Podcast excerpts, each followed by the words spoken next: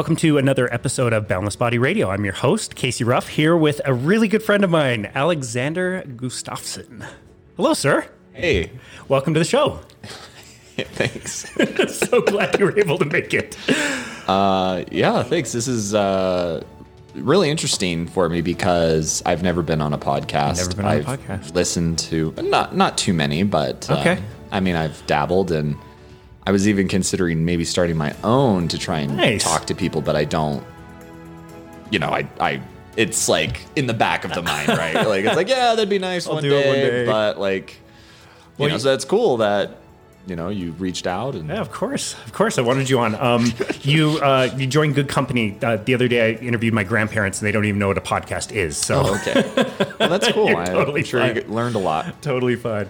Um, so I met you um, at the gym, and I would see you walking on treadmills, reading books the size of phone books, and they would be called something like "Contemporary Chess Russian Openers Volume 2 or something. Super obscure, 500-page books. And we started talking about chess and what you you know do, which is play chess very well. And uh, you obviously do other things, but you're a very good chess player.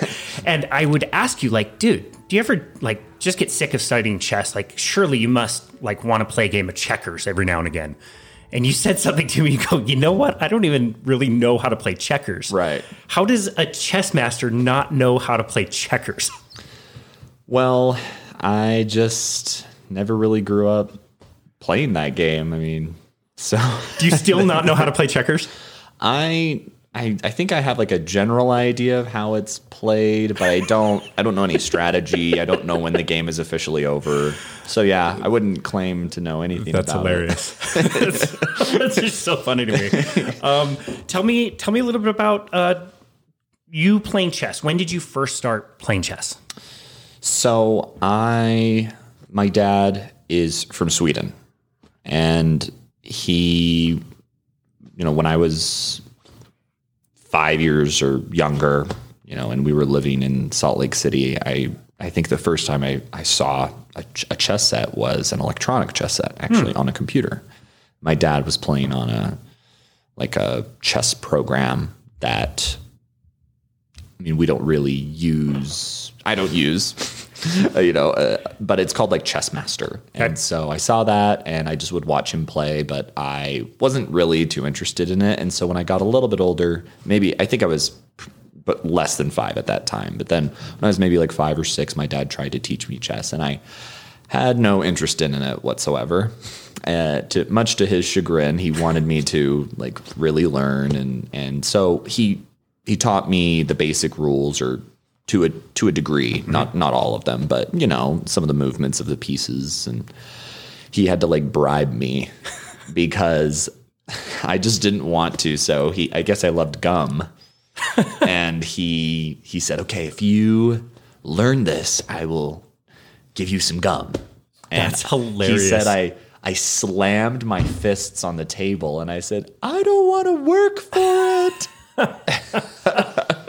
so that was like my like the beginning, the beginnings of it, but I didn't really touch it again at all until I was probably about 14, 13, 14. Okay. And wow, late. yeah, yeah. Technically, that is quite late, actually, uh, very late. And so, what happened was is that I was in middle school and I was getting beaten up, um, which is a whole story in itself, which we won't go into. But my my parents decided to put me in taekwondo so I could learn how Okay. to, you know learn how to defend myself and but also you know learn some discipline. And when I was there. Uh, I, you know, you spar and you learn things. And there was a kid who was a year younger than me, and he was a black belt, and I was like a white or yellow belt around there, you know. And we were at a belt testing, and he, he, what, you know, you're there all day, and there's all these kids doing these things, and he said, "Hey, do you know how to play chess?" I said, "Yeah, I mean, I know how to play chess, but you know, not." And he said, "I'll school you." I will, I will school you. And I'm like, you know, so this is a young- kid younger than me, you know, give me a little bit of grief. I was going to say, is he, he said that in a way that like he's picking on you. No, no, but I mean, like, you know, as a challenge. Okay. You know, as like a challenge. And so I said, well, okay, let's play. So he did school me. Uh, he beat me. And my dad actually just happened to be there at this time. And I this is actually rare because I at that time and even now I don't hang, you know spend much time with him. And I said, "Well, my dad is really good at chess." And my dad is good at chess. He's not uh, you know, in hindsight, he was much much better than me then and he is still a good chess player now, but in compare, you know, in comparison to a lot of what people can do in chess, it's very very different. So, uh, I said, "You can play my dad." And he said, "I'll school your dad." right? And I'm like, okay, you know, let's see. So my dad won, and they said, my dad will school your dad. You know, you know, it's, Classic. it's like total just childish, very childish stuff. And so I went home that night, and I said, Dad, I will not rest until I beat this kid at chess. And so he kind of like got excited Got and rubbed his moment. hands together, and we we you know he shared me some tips and. I think because I was a little bit older, I now understood a bit more of the strategy. He tried to explain the strategy to me, but you know, when you're five and six, and my dad's not like a professional teacher of any sort, so he like as I'm a little bit more mature, uh, I took that one piece of strategy that he gave me and I started going to my my now new middle school and I would just bring a little mini chess set and I would just challenge everybody. Hey, do you know how to play chess? Do you know how to Wow. play chess? And so we'd be in class, like I remember a choir class that I was taking and and I would just pull it out and I said, Do you know how to play chess? And he'd say, well, and then we'd I'm like, let's play. And so we'd start playing. And I just started doing that in every class and finding people in my neighborhood. I just got really excited about chess. And I challenged that kid again. And we were still a little bit unfamiliar about the rules, but I, I beat him. And then I, s- we started playing a little bit more regularly. And then he, he stopped wanting to play. Um, and then I left the Taekwondo place and I just got really into chess since. And then now here I am, Wow. 10, 10 years later. It was very not planned. I didn't plan at all. I didn't have much direction in my life. Started with my dad can beat up your dad. Yeah, essentially. D- Explain to the listener how good at chess are you? I know you're modest, but it, tell tell our listeners how good you are. So, for somebody to understand, it can be a little bit difficult because you have to have an understanding of some other stuff. But basically, you have what's called an ELO system or rating system. I guess this is used for other games, and but whatever. So, if you're brand spanking new to chess, like you, you just maybe just barely finished learning the rules, you, your ELO would be like 100. Okay. That's the baseline score. Yeah. So they kind of go by hundreds. And that's, you know, that's not, it's not very scientific. They have like this mathematical thing and blah, blah, blah, blah. But, you know, you could just safely say you're a brand new player. Gotcha. So when I was 700, I could beat every kid in my school, everybody, Mm. children, adults in my neighborhood. Anybody you could find. Yeah, I mean, just point. like well, and I, I was uh, competing in tournaments. I mean, that's how you you identify where you're at is that you you go and compete in tournaments with people who have other ELOs, and and it's like a you know it's like a regional or a, you know average of some sort. You know, there's like a culture. So within the culture of Utah, Salt Lake Valley, you know, I eventually got up to 700, and I was you know 14 years old or so. And so I could beat some people in chess tournaments and you know there were people who were better than me. So that's 700. That kind of puts it into perspective. Mm-hmm. So my first goal was to get to 1000. And so then I crossed 1000. Once you enter 1000, you're considered to be what's called a club player. So mm-hmm. somebody who's, you know, intermediate, you play, you're, you know, you could go places and, you know, give a good game. So from 1000 to 1800 they have these classes. So it's like 1000 is E class and then if you're 1200 you're D class and if you're 1400 you're C class, okay? And so uh, the average tournament chess player, okay, so these people who do regularly compete in chess tournaments, they are C players, Okay. as we would call it. Okay, so between 1400 and 1599. Okay, and they are good. They are good. Okay, like if you're 1200, you're you're dangerous. Wow. It is it is tough to beat a 1200. Okay, uh, so don't let anybody you know confuse that.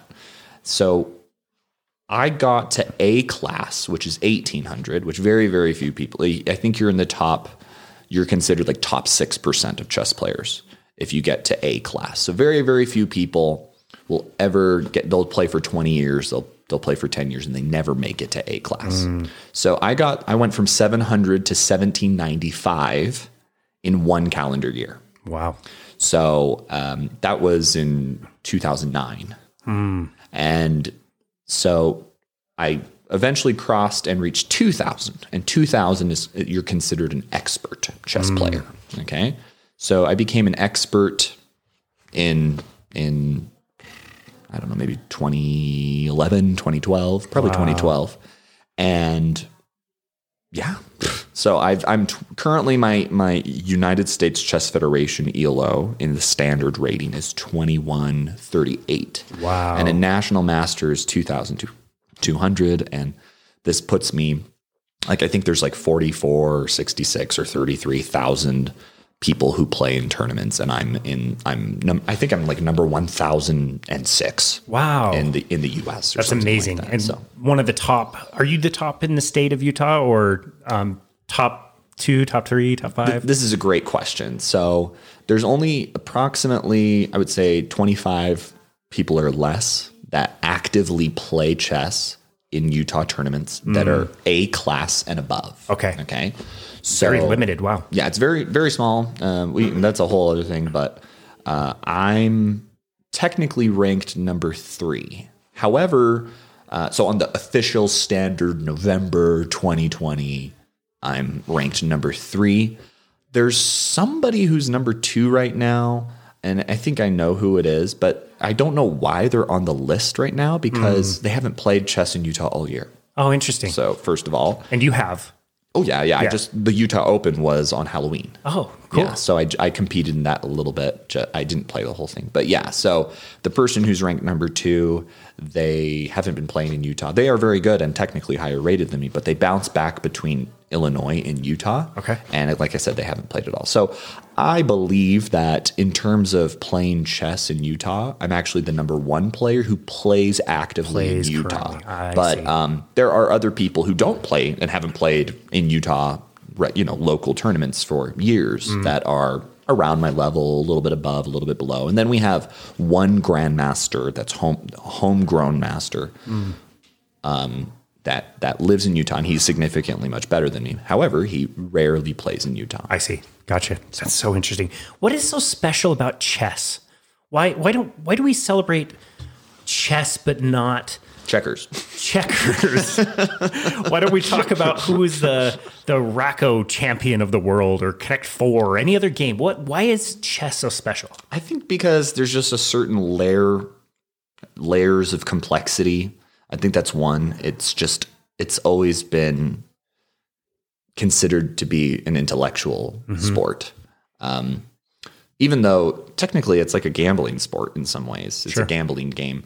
Um, but then also just kind of like its history. It a lot of people, a lot of kids, they ask me, you know, who made chess? Who made chess? And it's existed for a really long time. The way that we play it today is it, it, we've been playing it with all the same rules since about 1475. Wow, I didn't know that. Yeah. So It's been around longer than Racco. yeah, it's been a long around a really long time, and a lot of famous people. Napoleon. We have a recorded game of Napoleon Bonaparte. Really? We we have a game of his. Um, Bill Gates. You know, he played a game with a. You know, it's a casual game, but with the current world chess champion. You know what I'm saying? So it's just always been this game that has been. You know, it's just carried through time. Uh, royalty are really interested in it, so.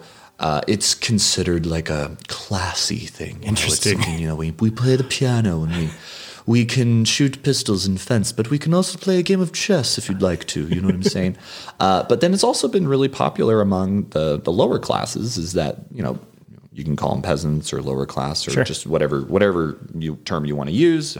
But uh, you know it's a it's a fun game. It's a it's entertainment. It's interesting. It's mysterious. Yeah. And so there's a lot that I think that's what it is about it. That's and, good answer. And it, it's been played in every, like almost every culture. I mean, there's another really famous game called Go. I don't know if you've heard of it. Uh, it's it's more complex than chess technically, but again, it just doesn't it just doesn't have the same like aura about Interesting. it. Interesting. Huh. That's a really good answer. Is there an unlimited number of games that could be played, or is there such a thing as like the perfect game? This is a great question. So, um, there, I just recently, and how true this is, I don't know. I watched a YouTube uh, video, and it talks a lot about like statistics, and it Mm. talks like what are the chances of winning the Moneyball lottery? You know, what are the Mm. chances of getting a royal flush? So like the chances of playing eighty perfect moves was like in like top the top 10 rarest things to ever happen. You know, it was like one to the blah, blah, blah, blah, you know. Yeah, yeah, yeah. So, um, I mean, I guess there is a perfect game, but I think what makes chess really interesting is there is this psychological aspect to it. You don't need to play perfect moves actually right. to be a good chess player. You just need to learn how to beat the other guy or girl. Uh, and so, uh, yeah, there's there's so many ways to play chess. That's super interesting. So many ways to play chess. Is is it a? It, it seems to me. So so let me back up. I think this is a little bit more popular now because people are finding the game because of the popular Netflix series that just came out, Queen's Gambit, um, and you know people have awareness of it. But based on just what I've seen there, it seems like there's a lot of superstition. Do you, is there a lot of superstition superstition with chess players? So I can't say that I've seen. I haven't seen one lick of that TV Okay. show. Um, everybody's been telling me about it. Suddenly now, yeah, everybody's really interested in chess because it's on Netflix. Yep. and we have some fictional story about this girl. Okay, um, so I mean, I, I- don't. Again, I don't know what's in the show, No, so I don't know. I don't know what they're portraying. Yeah, gotcha. Uh, and then I, I have my experience, obviously, but chess chess is, if anything, has nothing to do with with superstition. Um, I mean, it's all about hard work and preparation and diligence and dedication. And um, you know, some people like they, I guess, maybe they have like a lucky color underwear that they wear, but like people you know, they talk about all sorts of stuff, right? Like, what kind of food do you eat before a game and after a game? What do you do? You know, so I mean, like, it's a brain game. So you should do the things, you know, that will help you take care of yourself so that you'll be sharp and play Yeah. better. So I, I don't have any like superstitions Okay. about it. Yeah, makes sense. Cool. Um, they also show a notebook by the chessboard. What are what are do you, Oh. do you always have a notebook by you? What do you what do people write down? What do you Another really good question. So the chessboard is an eight by eight checkered board. Okay. And so uh, when you play professional chess, serious, you know, competitive chess, um, you write down the game. you're writing the moves? You're writing the moves. So I start with this move, and you play this move, and so and you you actually when you finish the game, you sign it Oh, I see. you sign you say ah this was a draw this was a win or i lost right and it's a it's a document Yeah, gotcha. like a scorecard for golf or you, something. you it both verifies. have to sign it yeah so that's that's what they're doing Gotcha. so Interesting. Can you? Okay, so in the show, they also like like the main character um, is is hanging out with another chess player, and they're in the car and they're playing chess without a board or pieces or anything. They're verbally playing chess by calling moves, Right. Which is insane to me. But can you do that? um, yeah i mean Like like if I had a good knowledge of chess and I was close to your level, like could I could you sit here and like call a game just just verbally? oh yeah i mean I've, I've done it on a number of occasions i mean you know but it takes takes high level concentration i mean you have to visualize the board and i wouldn't say you you know i would say the typical chess player wouldn't be able to do it right off the bat i mean a lot of players would probably say the moves that they've memorized Yeah, sure. because there's there's a lot of memorization in chess but like to sit and play an entire game you know blindfolded or without pieces you know it takes intense concentration So tell me how how much work have you done? Like tell the listener how much work you've done. I've seen you pour over those books when you go into the gym and you're walking on the treadmill. I've seen that. But Okay. tell me like tell me really how hard you have worked to be where you are. it's really difficult for me to quantify it because mm, in some ways I think I'm quite lazy. Uh, hard to believe uh, if you hear that, but um, like yeah, you have to distinguish between like real study, real hard work, and then like playing. You know what I'm mm-hmm. saying? So there's a lot of people who just play a lot. They just play a lot of games online. They play a lot of casual games, you know, with people in person, or they just play a lot of chess tournaments. And so that in itself, you could call like the work and the training and the studying. But in my opinion, that's not even real. That's like, mm. it's like you're trying to run a marathon. You're trying to run a marathon and like you can't just do that. I mean, you could try, but you're going to walk and you're going to fall and you might get injured and, and you're probably going to lose. You have to really train. i- if you want to play well, you're going to have to train. So I would say, I mean, I, again, I wouldn't be able to quantify it because I have had many days where I've trained, I've trained, you know, for two hours, three hours, four hours, you know, intensely. Uh, but there's some people who train eight hours a day, like intensely, 10 hours a day, intensely. And, and they've been Wow. doing that since they're super young. So it's really hard for me to quantify. But I mean, it's safe to say that I've been playing chess, thinking about chess, looking at chess, studying chess almost every day for like 10 years or eight years or something like that. You know, so I, I had a, I had a break. I, there was a period of time when I didn't think about chess at all. I didn't play chess at all. So I think, yeah, it's, you know, wow, tons of work. 10 years essentially. Yeah. Wow. This is super interesting. Let's take a quick break. We have like a record number of listener questions. I'm going to try to get to oh, some of Okay, yeah, yeah. Like I mean, we can only cover so much in this period exactly. of time. Let's so. take a quick break and we'll get back.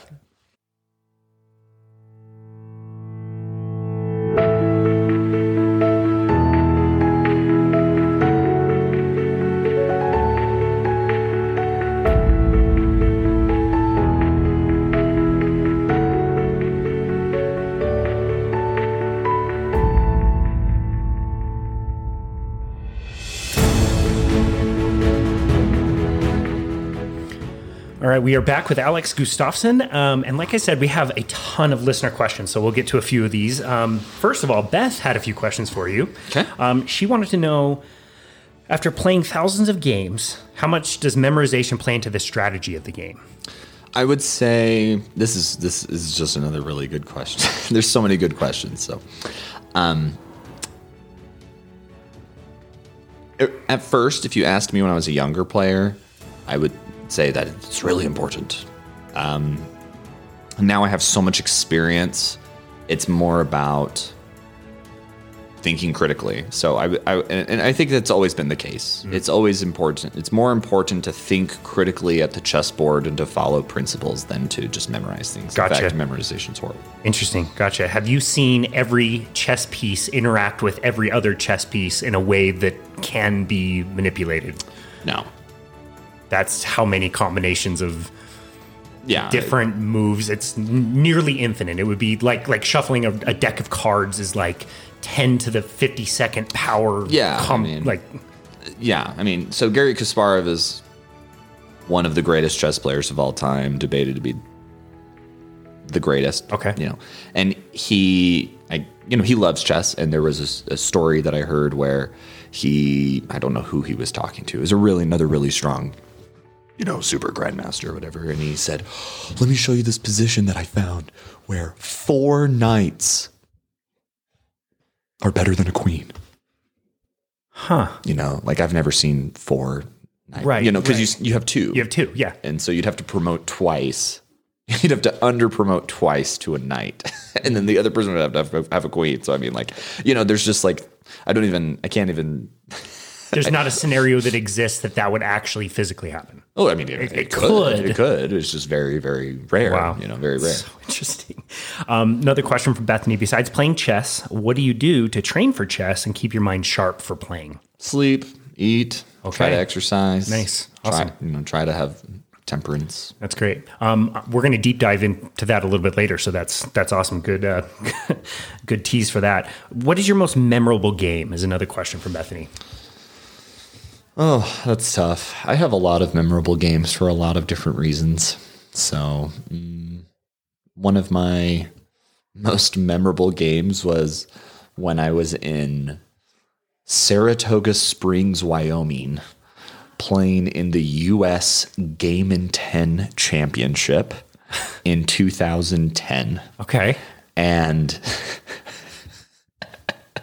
there was this grandmaster there, just one, named Sergei Kudrin or Kudrin. I don't know how to pronounce it. Okay.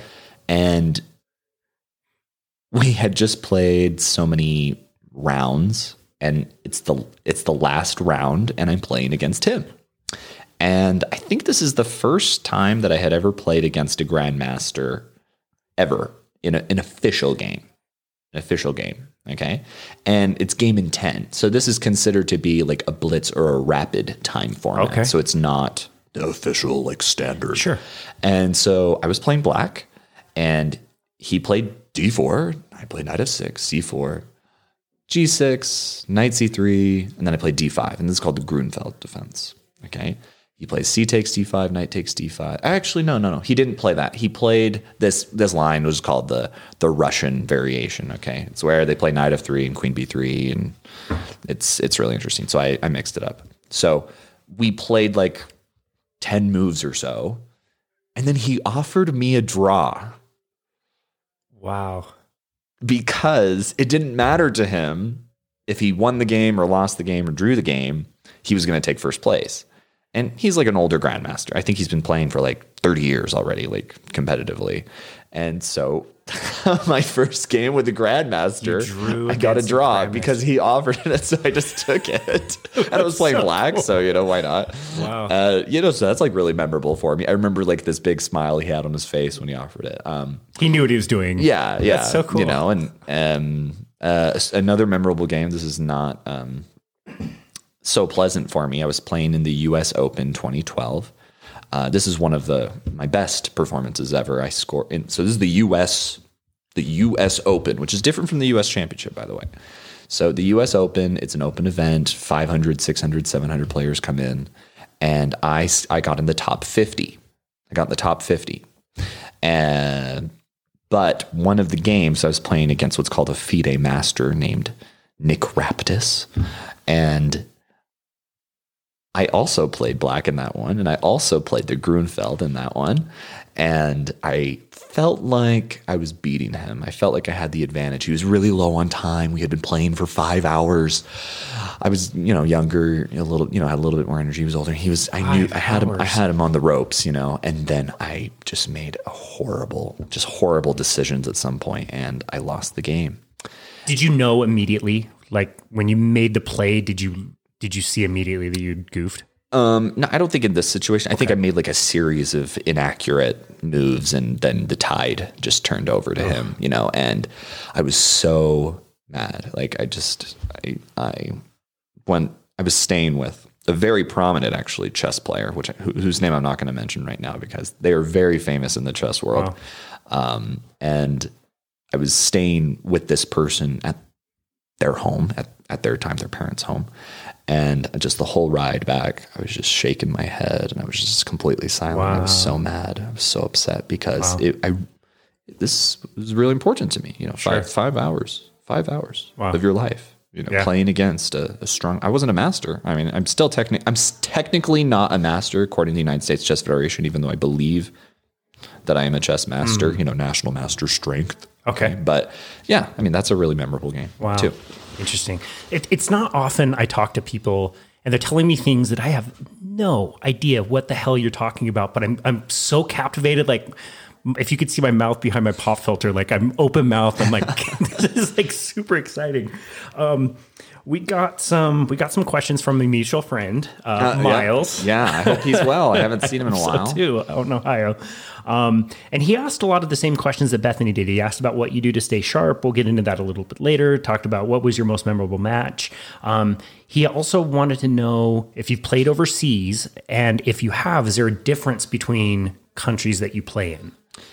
Another really good question. So, I play with people around the world all the time, every day. So, going to a different country is, you know, for me, it's not it's not really different. You know, I, I I've played in a number of places in Europe, but one particular place that I've played in, and it wasn't in an official competition. It was in England, and it was during the 2018 World Chess Championship between Magnus Carlsen and Fabiano Caruana.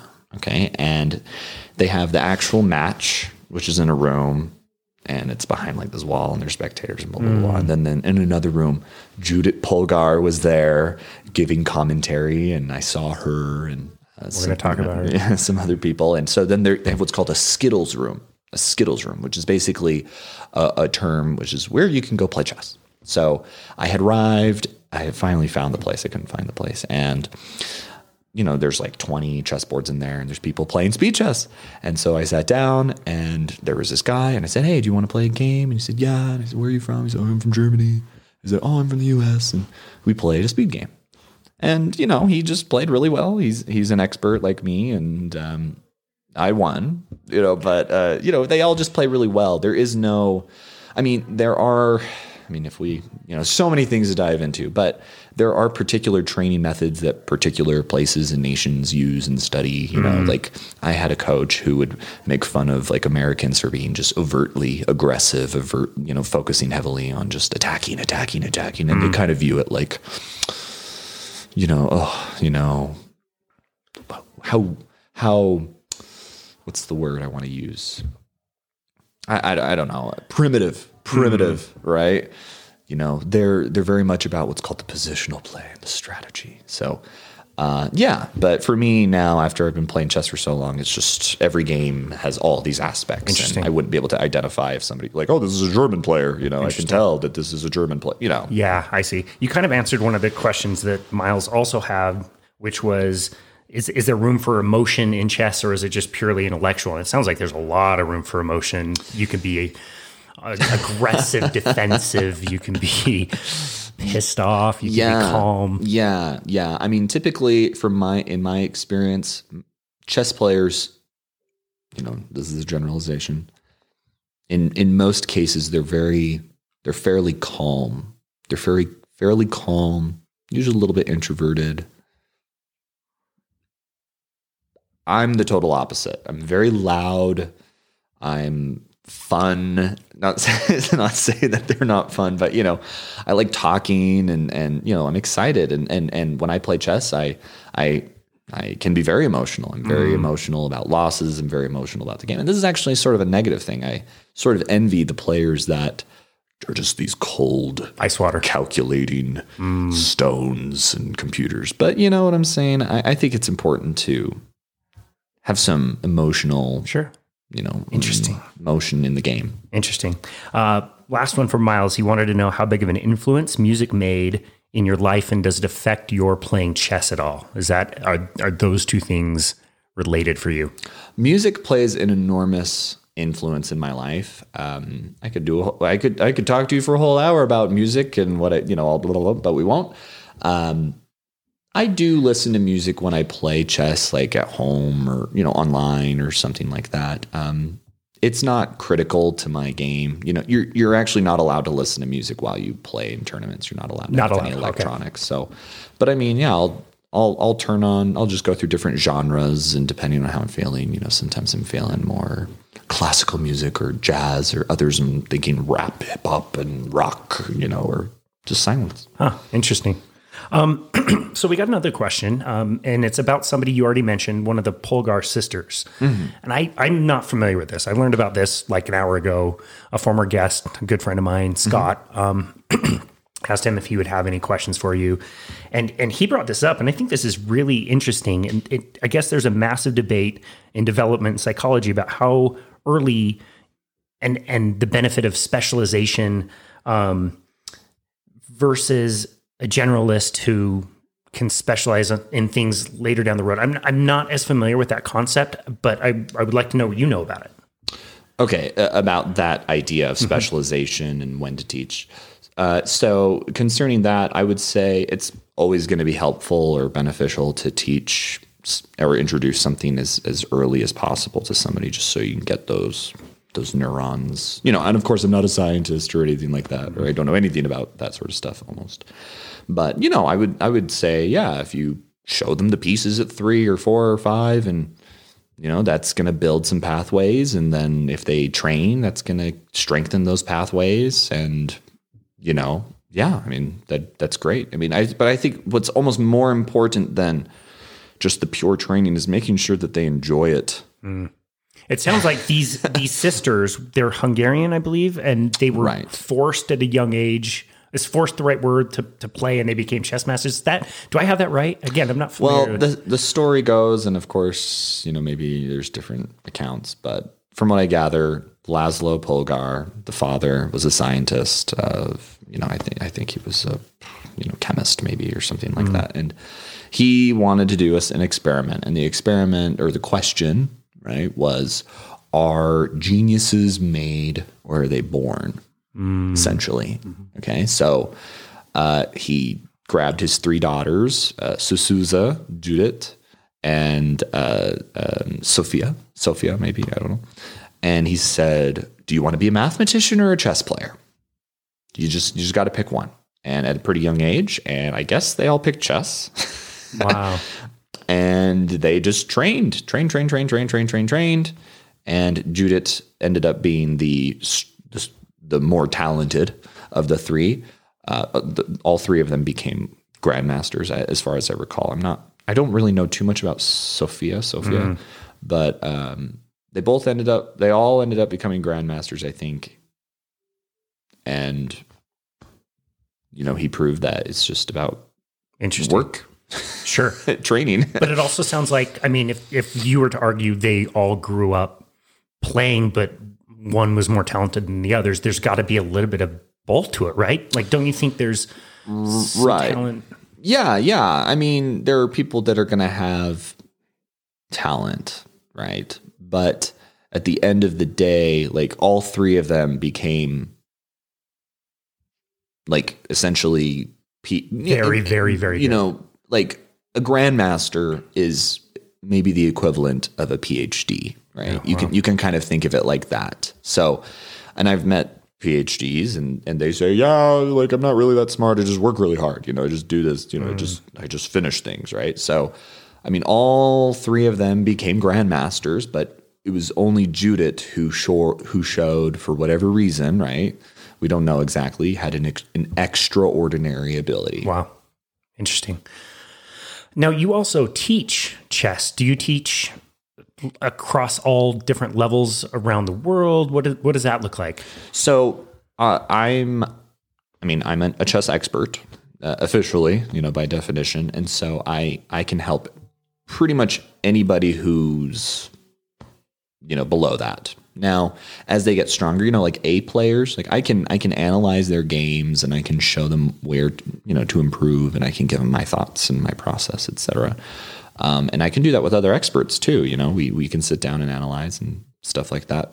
But I I mainly work with people who are who don't know anything about chess. Oh, Nothing, wow. You They're know. just getting started. Well, uh, I enjoy doing that. Like the the guy who is a grandmaster here in Utah, he's a grandmaster, and so like I could learn a whole bunch from him. He and I we could train and train and train, and he could show me things and and all sorts of stuff. And uh, and but he could also teach a child. But you have to understand, for somebody who's been playing chess since they were four years old, and like have been playing tournaments their whole life and just have such a deep understanding of chess, a lot of them are really not interested in it's boring to them. They they don't want hmm. to they don't want to work with kids that are brand new or, or adults who are brand new. So I work with kids and adults and teenage you know teenagers all all ages basically. If anybody wants to learn how to play chess, I will not I'll teach you the rules.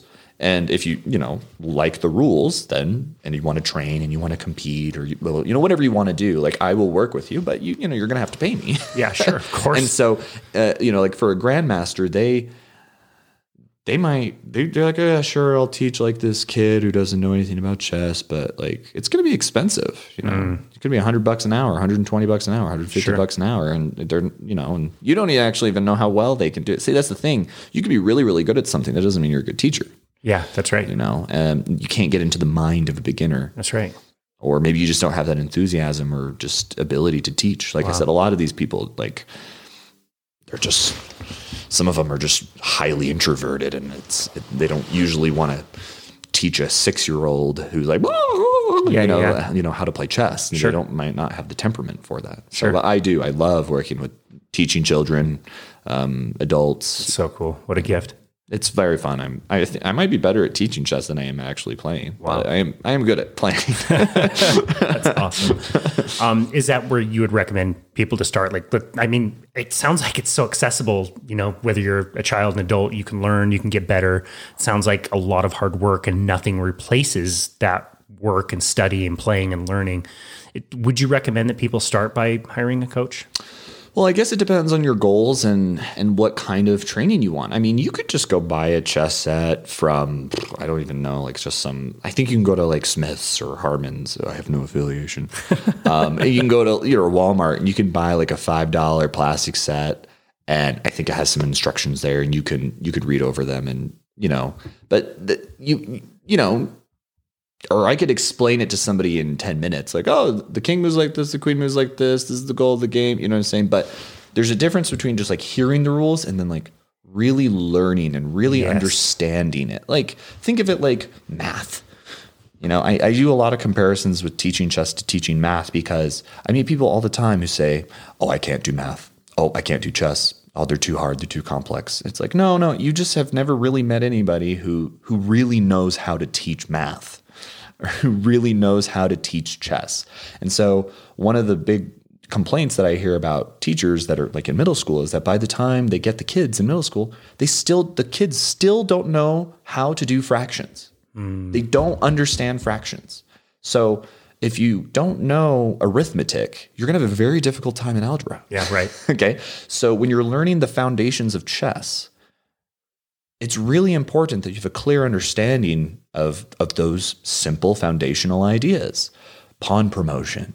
Why do we do pawn promotion? Well, you just get the pawn to the end of the board and it becomes a queen. No, no, this is very important. You're going to win most games through pawn promotion.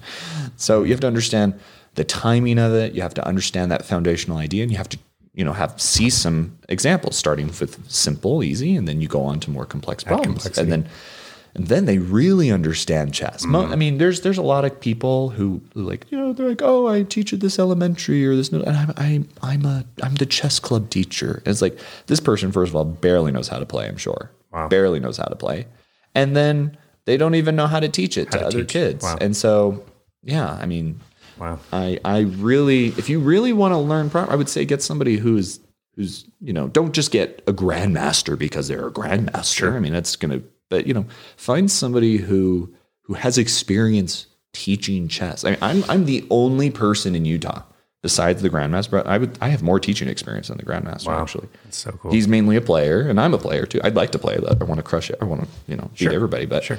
I since I've been teaching chess since I was 17 years old. So cool. And at first, I didn't know how to do it at all, and I didn't go to school for it, and nobody showed me how to do it. And so, after 10 years, I've been teaching. I'm 26. I'm so I've almost been teaching chess exclusively as my sole it, you know occupation sole source of income wow. for, for almost 10 years. So Amazing. You, you, should try and find somebody like that cool. if you really want to learn if i mean you, learn. you can just go ahead and get like i said you can go read the instructions or you can get an app or whatever but the in person you know lessons developing a relationship you get a friend. That's awesome. Kind of well, a long answer. That's no that's great. Let's take a quick break and uh, wrap this thing up Okay.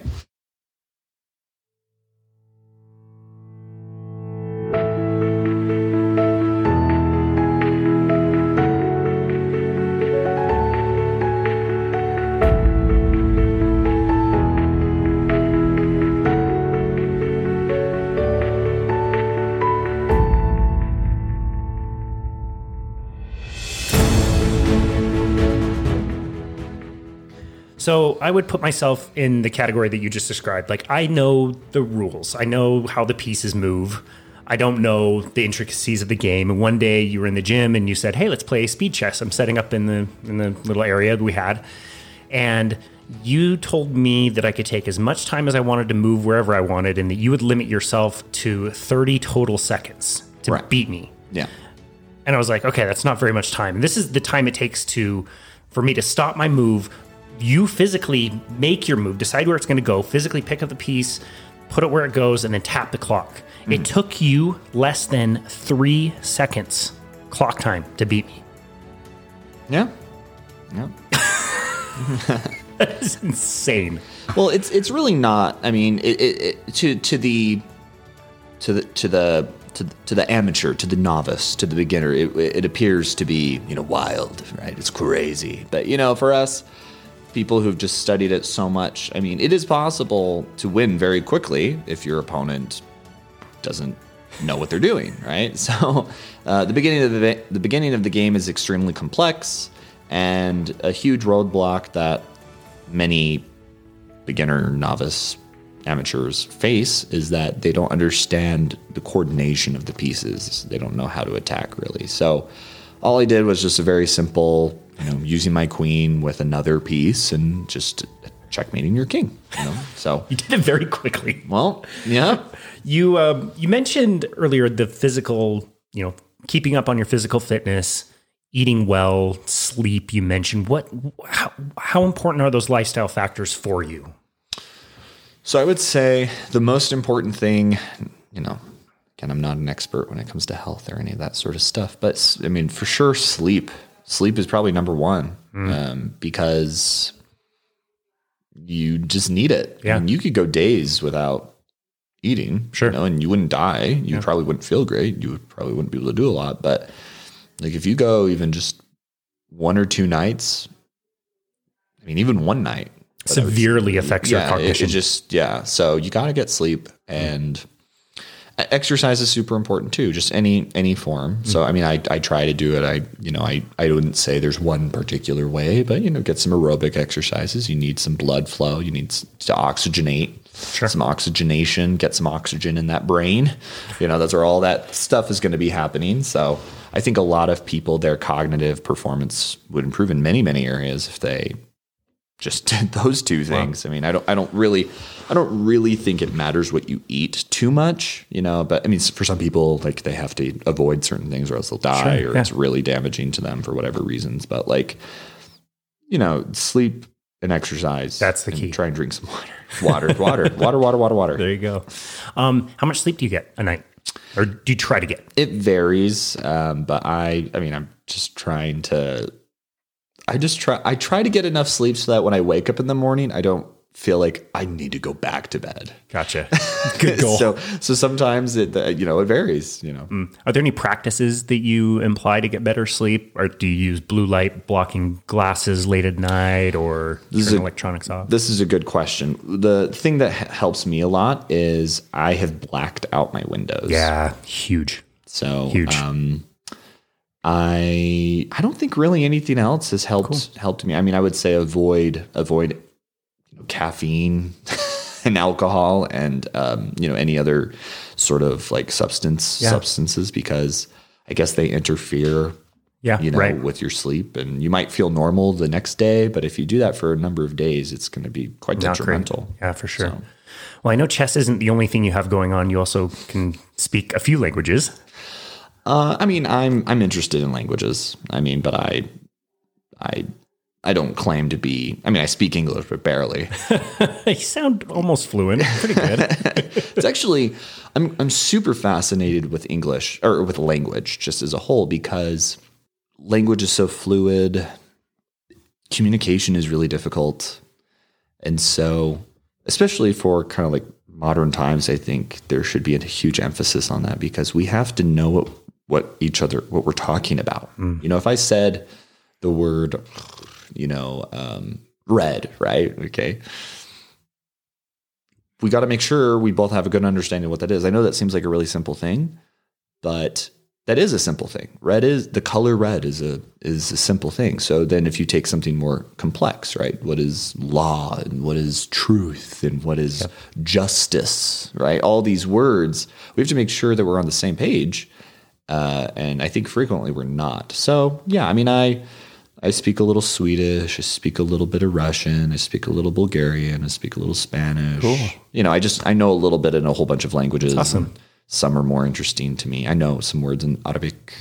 Wow, um, cool. You know, so it's really nice because when you meet people, you know, as a chess player, it's a it's a universal language. Sure. so I'll go places and I'll I'll I'll hear I'll be at a coffee shop and I I'm sitting and I'm studying chess and I hear some people talking and I'm like, oh, that sounds like oh, that's that's Portuguese. That's awesome. You know, that's Portuguese.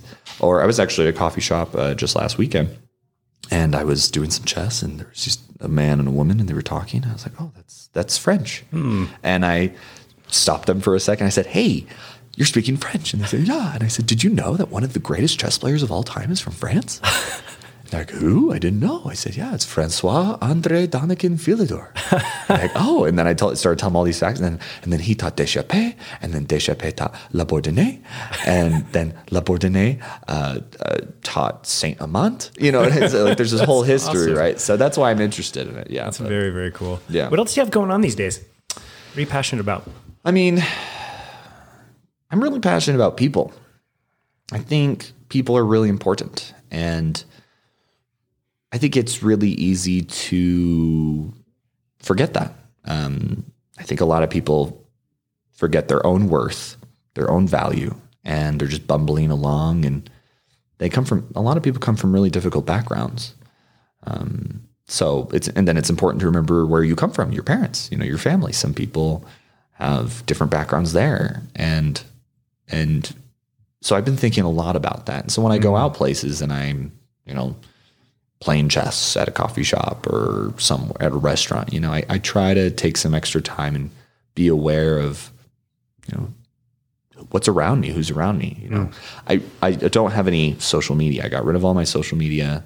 I have YouTube. I guess that's the closest thing. And, uh, but like, I feel like we're so like we're communicating and interacting with each other so much through digital means. I want to interact with people in person. You know, I want to have conversations with people about things and mm. learn about them and learn about what they think and maybe learn, you know, teach them something, but also learn from them. Learn from them. So that that's something that I'm really really fascinated. Love that. Has has this year 2020 of, of more isolation helped enhance that a little bit more, helped you realize how important that really is? Um, I would say, yeah. I mean, I think before that it was really important to me. So, but I, yeah, I've spent a lot of time going out actually. So I, when I, almost every interaction I have with somebody, whether they're, you know, white, black, blue, red, yellow, orange, you know, or if they're this religion or that religion or this political affiliation, affiliation or not, you know, I try to tell them, hey, you know, regardless of all that sort of stuff, you know, you're really important. I'm happy that, I saw you and have a good day and hang in there. You mm, know, I'm saying, I'm saying that to a lot of people. Hang in there. That's awesome. We need that right now. That's really Yeah. important. I really love that. Yeah. So that's kind of what's, you know, It's awesome. going on. I love it. Well, this has been an awesome conversation. You are about to get your final grilling, the last few questions. uh, Okay, good. Questions that Bethany and I ask each other. Okay. Um, at the end of every week, the first question is What is one thing that you have learned or changed your mind about this week? Something that I have learned or changed my mind about this week. So I've learned that I learned today actually um, that so two dollar bills they're pretty rare, but on the two dollar bills, um, at least maybe it's the same with the others, but they actually have a seal that says specifically where they were made. Oh. So there's different different um, banks produce different dollar bills, so that's something trivial. Oh, there you go. I like that. what is one thing this week that you wish you had done better? Taking care of my body more. I hear that one a lot. what is one thing in this last week that you are very proud of? I would say I'm proud that I'm a teacher. You know, I, I I feel like I do a good job. I feel like I put a lot of effort into it. So I can say that I'm proud of that. I love that. That's great. This has been an awesome conversation, Alex. I, I really value our friendship. I value your time. I'm really grateful you came over here to talk to me and talk to our listeners. What's one thing you would like to leave with people? Honestly, I would say if you ever if you even believe in the concept of prayer whatsoever, I would say to pray not only for the people that you love and care about, but to also pray for for people that you've wronged, for people that have wronged you, uh, and just for everybody, even if they're diff, you know, they oppose you in some way. That's I think that's wonderful. Alex, how can people get a hold of you? So, well, they can contact you, and then they can contact me. You know, we can get in contact. But I have an email. It's Alexander, normal spelling, P R O F, like for professional, and then work at gmail.com. So awesome. Alexander Prof work at gmail.com. Great. We'll make sure we link that in the show notes. Sure. Alex, thank you again so much for your time. Thanks. Uh, This has been such really fun. It's it's it's fun. Your presence, I, I can see how excited you are, how how kind you are, and it, it's been it's been great. Oh, well, really thank you. Thank Enjoyed you. the time and really appreciate you coming over. Thank you. And this has been another episode of Boundless Body Radio.